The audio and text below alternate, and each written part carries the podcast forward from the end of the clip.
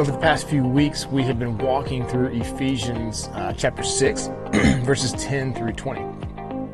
And so far, we've talked about fastening the belt of truth so that we are swift and able to kind of spar and bob and weave with Satan. And uh, we've discussed the breastplate of righteousness, which is uh, godly living. And in living lives that aren't full of sin, not living in sin, are kind of what it protects our uh, all the vital areas of our spiritual walk. And, and the last time that we got together, we talked about wearing shoes uh, that make you ready to bring the gospel of peace. And if, if you remember our talk, we talked about how a messenger uh, would be sent with the message to another, another kingdom. And um, as, as he was running, if it was bad news, he might be kind of slow and, and downtrodden. And if it was really good news, then he might be real light-footed and running real well. Because you remember, if the message was bad, what happened to the messenger? A lot of the times he would be killed.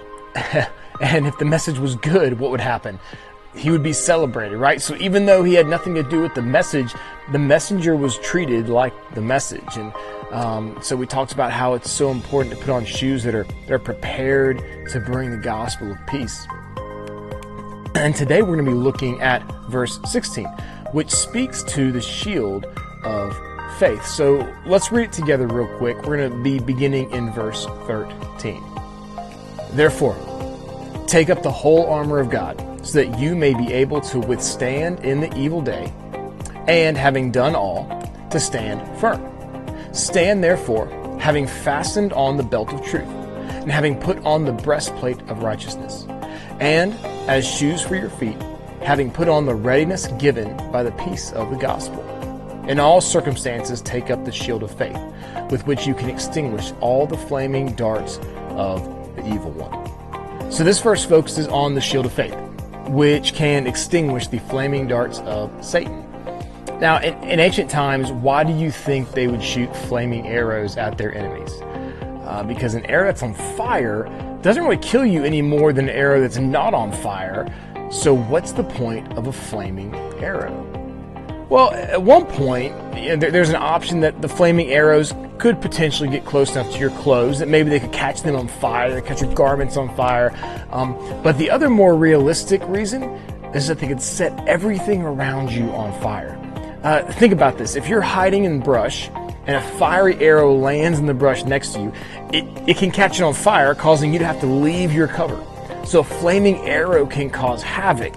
Uh, think about cities and towns as they're under siege and they're, they're trying to fight the enemies inside. They would shoot these flaming arrows inside and try to catch the buildings on fire, try to catch the hay on fire, try, whatever they could burn down, they wanted to burn down because they want to create chaos wherever you are.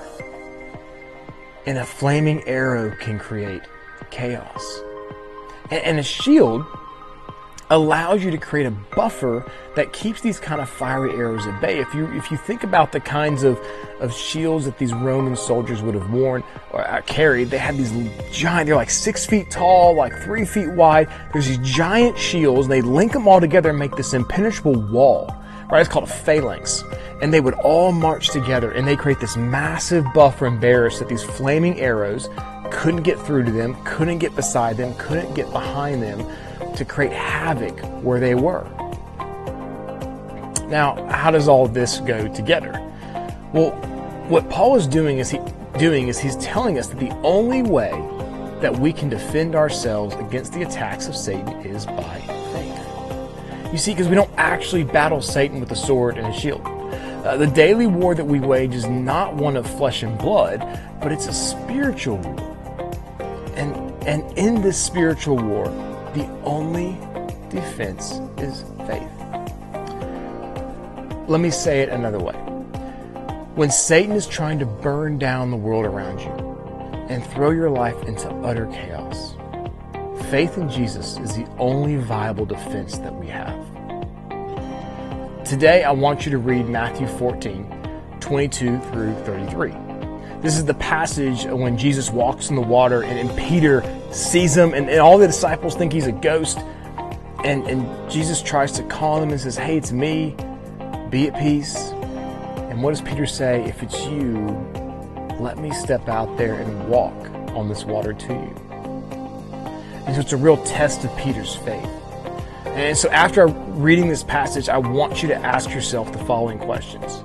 Uh, first, I want you to ask yourself, what's causing fear in your life that's taking your focus away from Jesus?